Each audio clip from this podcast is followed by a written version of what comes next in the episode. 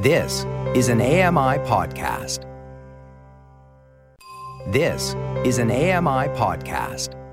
Hey, Rum, do you hear something? Yeah, what is that? It's a bird. No. It's a plane. No, it's not that. Ooh, it's the best of the buzz with Bill. Is that right, eh? It's a good sign of things to come. Commentary on trending headlines with veteran AMI producer Bill Shackleton. Well, now. Say, Shack! Yep, I'm back. Police asked if he had cerebral palsy. Now he's fighting ableism. Um, an interesting story about a person um, uh, that has cerebral palsy.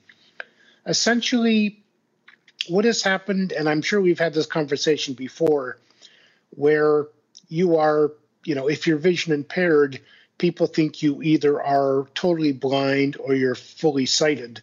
So basically, if you have a cane and you can, you know, you can see a little bit, people are thinking you're a fraud.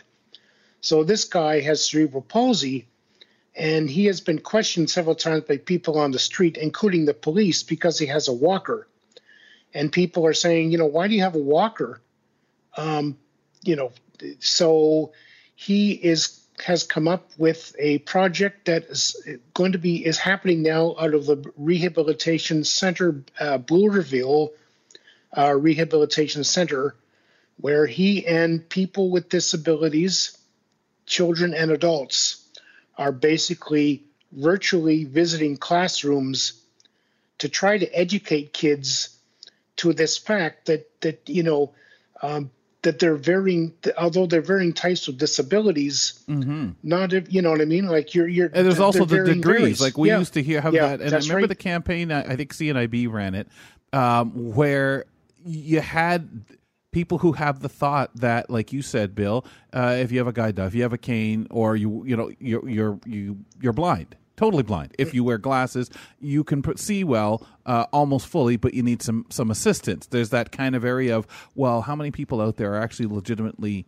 blind people start trying to assess people try to understand what they think you could or couldn't see without stopping to understand well there's varying types and varying degrees of vision as well as you're going to find that i've seen people get questioned who come on using assistive equipment to get on a bus park you know in, uh, in a scooter and hop up and sit somewhere on a seat or move around a bit and people like, well, what the heck? They're up there talking to the driver. They walked up. What's going on here? Uh, as if it's a question and answer, and I have to know because someone's getting away with something. And so, in this particular case, the police have, have accused him of stealing his own walker because, you know, what can, you know, because of they're ignorant about the fact that this guy does have cerebral palsy. There are things he can do and things he can't do, like anything else, like any other disability.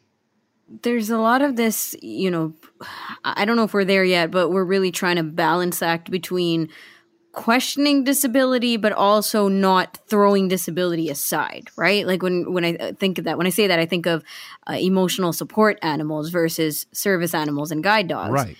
Right and then the the other side of it where we just talked about with jim crisco you know we all need to be wearing masks to uh, help out the public but are there disabilities and circumstances where wearing a mask is really a de- detrimental to your independence or freedom or, or you know everyday life so yeah And Yes, I think Go we ahead. get into the problem.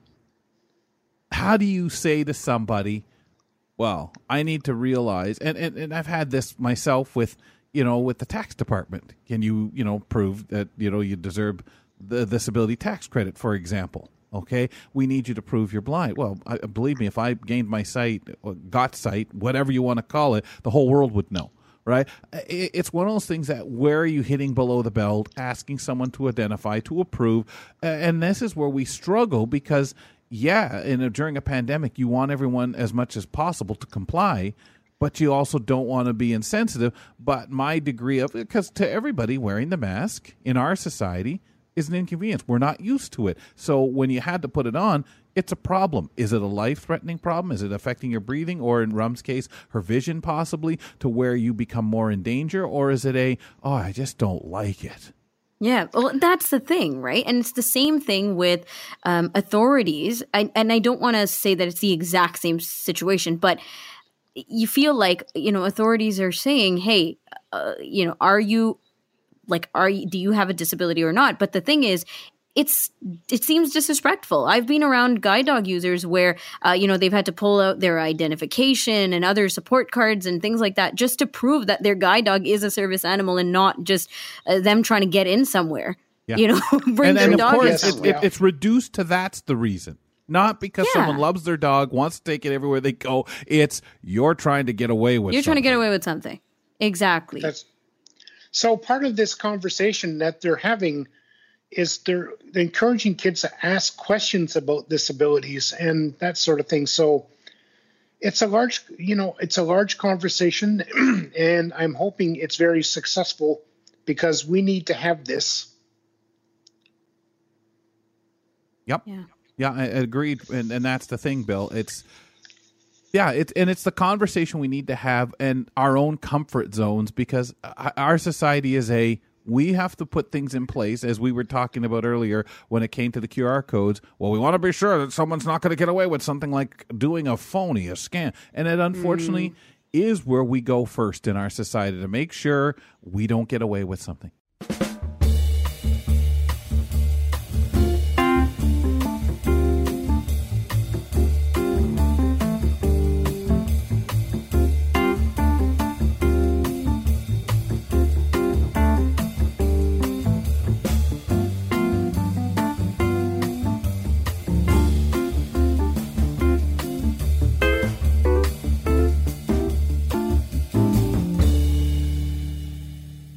You guys are chocolate lovers. I'm not supposed to eat chocolate, but that's another Well, story. uh, well, well, uh, not Notice he didn't the say whether he liked it or not. Just that That he's not supposed to. and it's another story. So Um, another one from C- CTV News Canadian scientists find key to high quality, eco friendly chocolate. so, apparently, what this is, what they've done was they have found that taking philosophalide, which is a, com- a component of the cocoa butter, they mix it into the melting chocolate and it helps the firming process. So essentially, when you make chocolate, you have to melt it and you know uh, heat it, melt it, and heat it, melt it until it gets the right texture. So what they found is this substance basically is shortening the process. So when they do that, they have they can make chocolate much much quicker, and it's very apparently it's very high quality. When you when you make when you make it, there are very expensive machines that that uh, manufacturers have to buy that temper this chocolate. So this is this is a way of they think that you could make it cheaper. I don't know whether we'll, whether we'll get the price, whether it'll be passed down to us or not, but certainly quicker. And apparently, it's very high quality. Of course, the, the thing is that they've got to convince the powers that be that the that cost this is, is worth this- it, right? Yeah, Yeah. that's right. That's right. Well, I'll I'll know it when I taste it. But I was just going to say, are you going to try to get this equipment at home, Rum, despite the cost? You just have to ask Andy Yeah, okay. to, you know, well, you Look, I, got that I don't even make the I don't even make chocolate as we know it now, let alone some new version of chocolate. It'll But be your side uh, Two gig. minutes. Is this technically white chocolate mixed with milk chocolate then? Because cocoa butter I- is what they use for white chocolate. It could be white, although the article didn't, didn't- it just said chocolate in general. So I don't know. Yeah, I'm curious about that. I'm curious. we- how you, I'm curious how yeah. you're going to try to figure out. You know what? Maybe I will go into making chocolate. Some people make, you know, Uh, make wine. Some do beer. Rummy mm. does chocolate. I've never been the really uh, mold using type when it comes to cooking. You know, my chocolate would come out in all different shapes, and then you wouldn't be able to sell it and make your money back. Oh, Oh, yeah. Sorry, Bill. I do Oh. have to remember, Bill. As much as she likes chocolate, the making her money back would come first. That, Oh, the- absolutely. The, the, making What? sure where other people would just be so happy. I can be independent. I can have my chocolate at home. The amoothness, yeah, No I can be independent. I can have my chocolate at home after You I pay just it off. said it was expensive. I need to make my money back.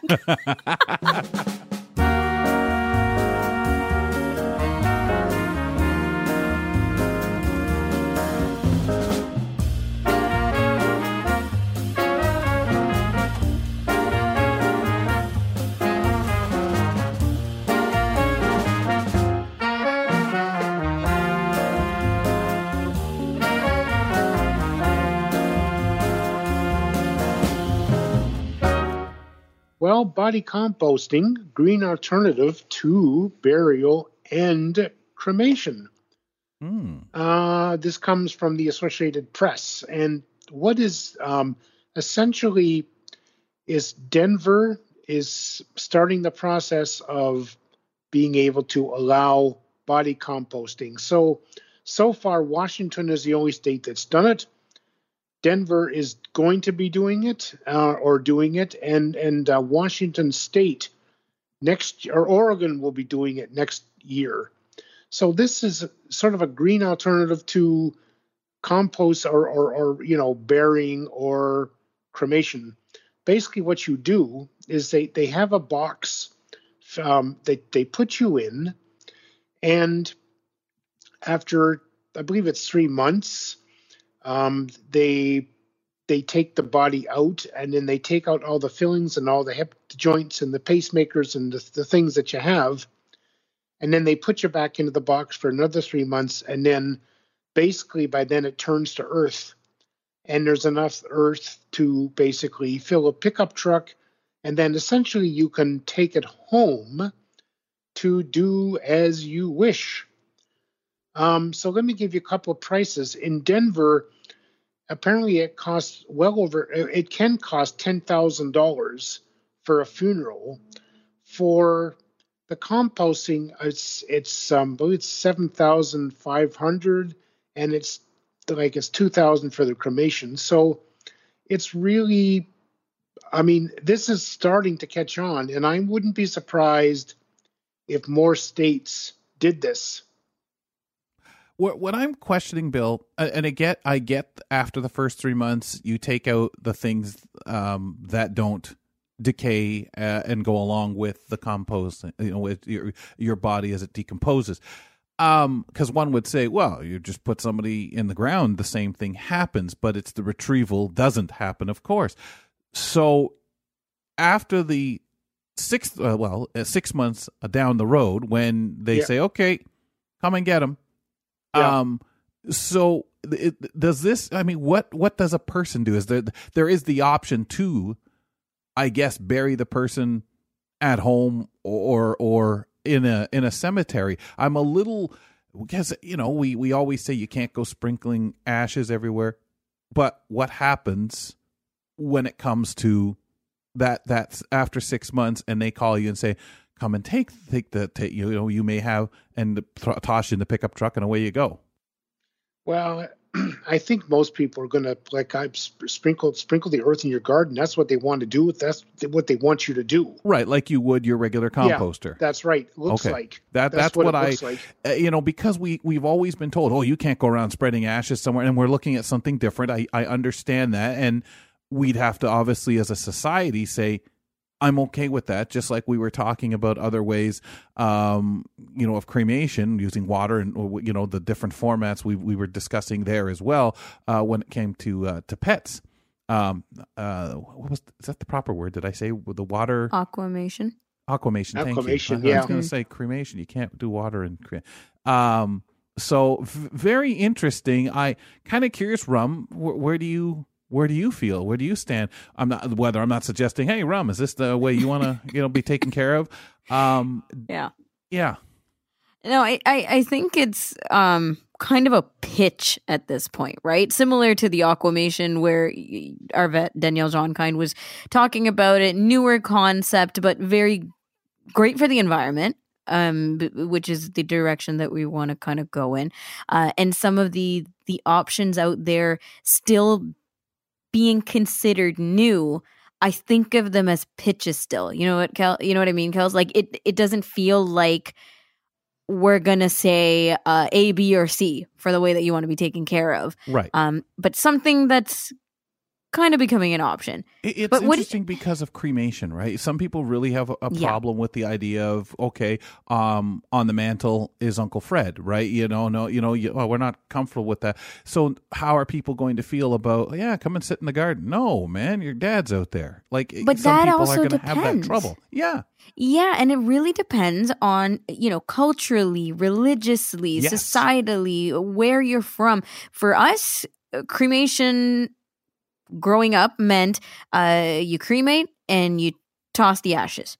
That's that's how it works, You, right? you For take a lot them of somewhere people, and do that. you take them somewhere and scatter. right. You don't keep Yes. them. Okay. No, you don't keep them. Um, so for us, it was you know the conversations around keeping uh, ashes on the mantelpiece or near you or close to you or in your backyard was not the norm. Um, for some people, that is the norm, and uh, you know, burying, for example, isn't. So I think it does come with a lot of context or or uh, how you want to say it, like the norm of what could what is for a lot of people may not be or may be the reason why you say yes i'm comfortable or not comfortable with the particular type of thing Because like if you were already okay with cremation maybe you would consider aquamation but if that was never an option for you or you never Right. thought of it as an option you wouldn't think of aquamation as an option either right No, well, I, I think some people th- th- they may, but like you say, that that's more of a a stretch. I think to most people, Exactly. who, who, whether they're comfortable with cremation or not. Uh, I think what's interesting is the fact that, and I think this is where I get caught because Billy, for the longest time, you were told it's illegal. Don't go sprinkling people ashes right. anywhere. You you weren't supposed to do that. Now they're rethinking Here. some of that, and here we exactly. And now here we're saying, well, we're just going to put you know the the com- compost remains here in the garden, or maybe uh, you know as as we're building a house, we'll put it as you know part like of the soil around. Hmm? cemetery in your backyard Well, you know what? I'll tell you what's what what's scaring me, or, or what I'm thinking about is: are people are people going to use that and say, "Hey, look, I got my dad composting in the backyard"? I mean, is that going to be used for uh, large Halloween ghoulish stories? purposes, or yeah, it could Yeah. be. Yeah. Yeah. Well, well, Bill, I think some people do that now, whether it's cremation, course. whether it, it's go, let's take a walk through the cemetery. You know, Of like some people, you know, oh, it's Yeah. dark. Well, what's dark matter in the cemetery versus visiting your loved one during the, you know, the daytime? how is it going to affect the real estate of a property like Down the you know road. when it comes to selling yes because that Yeah. that is a thing right where you you want to know about people who've passed away in the home or people who've you know tragedies that have happened in the home things like that so is this going to be part of that subcategory now I, and it's hard because we are supposed to return to the soil. Where, Yes, we are. Where, where, you know, where we, where well, that's that's you know what is said in, in that sense. So, um, I'm not sure of people, and again, Rum, like you said a while ago, a lot has to do with people their religious stance, the the Mm-hmm. their uh, w- where they may come from in the world, and what's generally done. There's a real interesting mindset to it, and, and again, you can sit here and say, "Oh, it makes sense. It's cheaper." Um, it it gets into though people's comfort It's- zones. and there's a total sidetrack but it's one of the other that's one of the reasons again why some people are still not uh, you know comfortable with organ donation right, because Yes. Uh, that's right. it's just not a, a part of what you thought would be um how what happens to your body And I think that is that thought of when I when I pass on, this is what I would like to happen. And you know, you, you do need the people on board because somebody then is going to get a call. Okay, come get them. And you know, Mhm. then you have that plan. This is what my last wishes are to be for myself, and people in that having to respect that bill as opposed to, yeah, that's nice, keep them. Well, well, no, no, it doesn't work that way.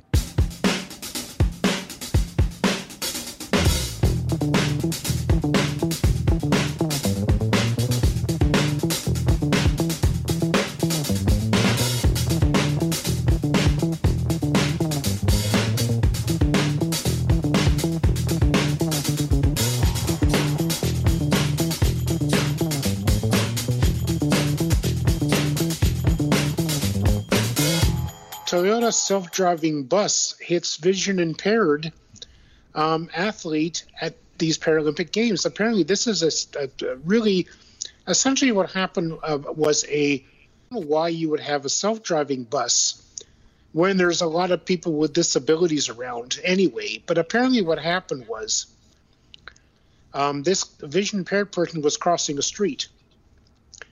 And what happened was the operators of the bus, and they, there were people, of course, or manned people on these buses to hmm. override. Right. So ba- basically, what?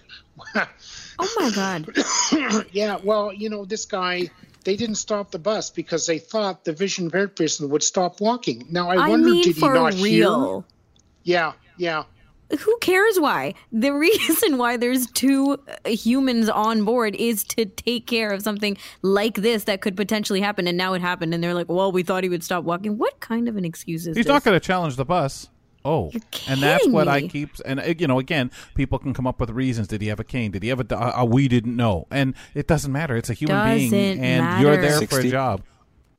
oh my gosh. Scary Yeah. stuff, Bill. So, do Can't we even know? If, compete now. And do we know if uh, if he was really injured? So he's he's out of. Uh, he's injured. He's injured. boy. Oh, yeah, he's injured. Yeah, Yeah. he's injured. yeah. yeah. Well, guess uh, uh, that's again not one of those things you want to hear about.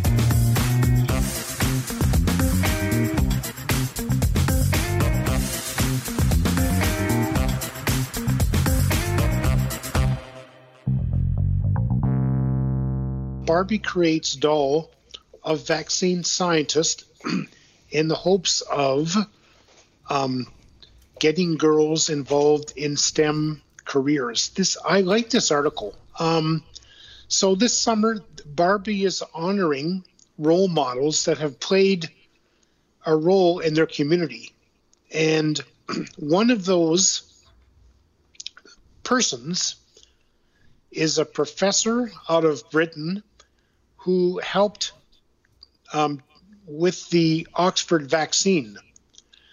And this is, you know, like I say, this is great. She um, is trying to this is to convince other girls to to get into the math, science, and STEM research because she believes that um, there's, I mean, for whatever reason, maybe girls are maybe intimidated to go into those kind of careers or for whatever reason um, she is encouraging well, with this doll to um, the girls to to take the plunge perhaps and do things that um, perhaps they never thought were possible and perhaps they never thought could do so they could do It's nice, Rum, to see the the respect paid to the individual well in this way.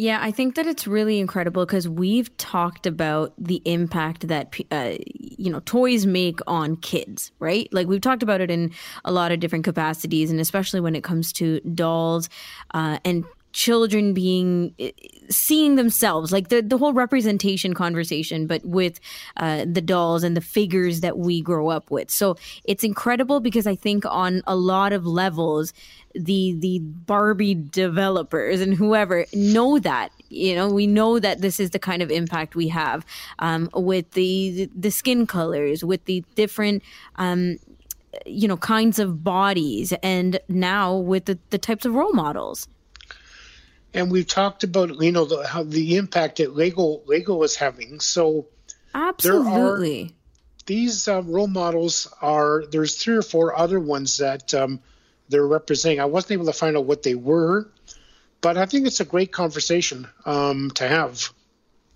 I Yeah. really do. I, I really do. Go ahead, Rum. Sorry. Yeah, I was just gonna say, you know, when when I was growing up, like you were uh, focused on the accessories or the hair colors or how tall your Barbie was or whatever, this kind of thing, right? Um, but now we're having like just more of a fuller. That's the word that comes to mind, like a fuller uh, picture of Barbie. When you're saying, you know, this is a scientist, right? This is the role that she's playing. This is it makes you think more about who Barbie is rather than just what you're doing with Barbie, what games you're playing, or you know what she's doing at your house. Well, I think it's a, I think as you say, it's like, hey, it's a Barbie. If she can do it, then maybe I can do it. So yeah, you're right. It, this is an extension of of the doll, and uh, that's you know Well, I, I also really like with this particular example that you gave us today, Bill.